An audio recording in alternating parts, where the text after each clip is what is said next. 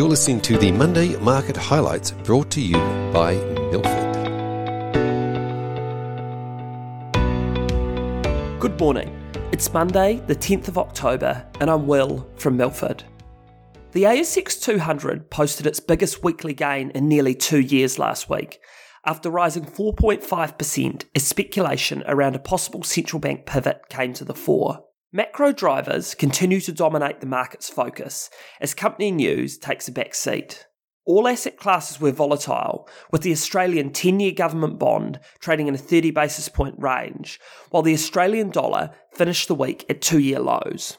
While markets became optimistic on central banks slowing their current aggressive hiking cycle early in the week, there was little evidence outside Australia to support this.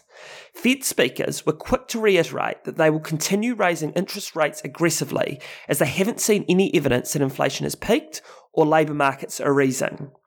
Friday night's US non farm payrolls reinforced this message and put to bed any optimism on earlier slowing of rate hikes.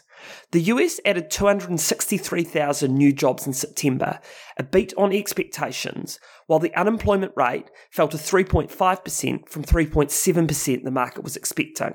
Tight labour markets are a key concern for central banks globally, and this data did nothing to allay those fears that we could be seeing a wage price spiral taking hold.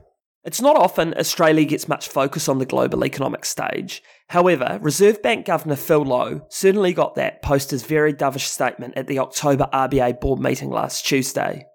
Lowe shocked markets when he decided to raise rates by 25 basis points, even though the market had almost fully priced 50 basis points with a statement that was out of tune with all other major central banks.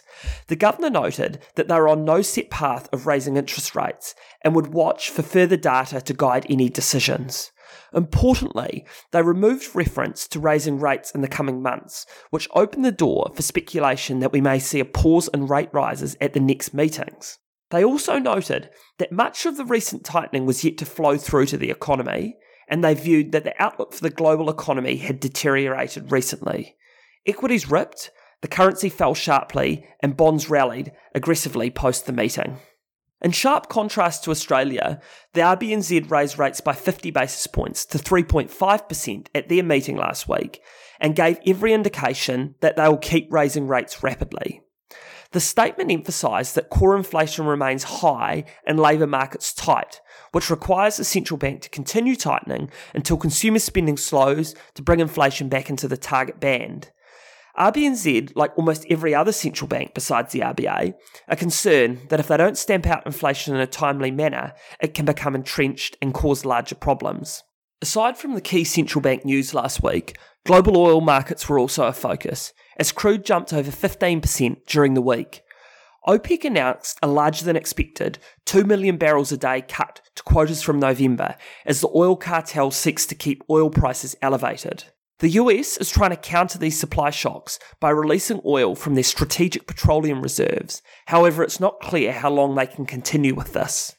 Many investors are now picking that oil could trade back above $100 a barrel in the near future, which would cause further headaches for central banks in their fight against inflation.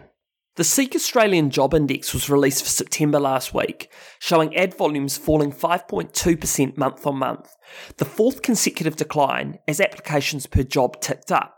Job ads are now 10% below the May peak, but remain 53.5% above pre pandemic levels. Hospitality and tourism and retail continue to see the lowest number of applications per ad as labour shortages continue to be problematic. However, there is some hope that this data could be the start of an easing in labour markets. In stock news last week, fund manager Magellan's shares fell sharply on Thursday after releasing their September monthly funds under management. Total FUM fell from 57.6 billion in August to 50.9 billion in September, with 3.6 billion in outflows. It's quite a fall from Grayson Magellan, who had over 113 billion in FUM only 12 months ago, as investors have continued to pull their cash post poor performance and the departure of key staff, including founder Hamish Douglass. The stock fell 8.5% on the day and has fallen over 85% since its 2020 highs. Another company struggling last week was data company Appen, which downgraded EBITDA by 51%, its third downgrade this year. Appen has been hit hard by the decline in online ad spend globally, as global tech companies are forced to cut spending in the tougher operating environment. Appen was off 12% on the day of the announcement and is down over 75% this year. This week, all eyes will be on the US CPI release on Thursday night. This will be key for markets to see whether the central bank tightening is having an impact on rampant inflation as supply chain issues ease. The market will be looking for a small drop in year on year headline inflation to 8.1% from 8.3%, with a monthly print of 0.2%, while core inflation, the Fed's preferred measure, is predicted to rise to 6.5% from 6.3% previously.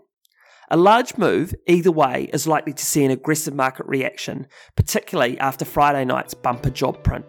Thanks for listening. Have a great week.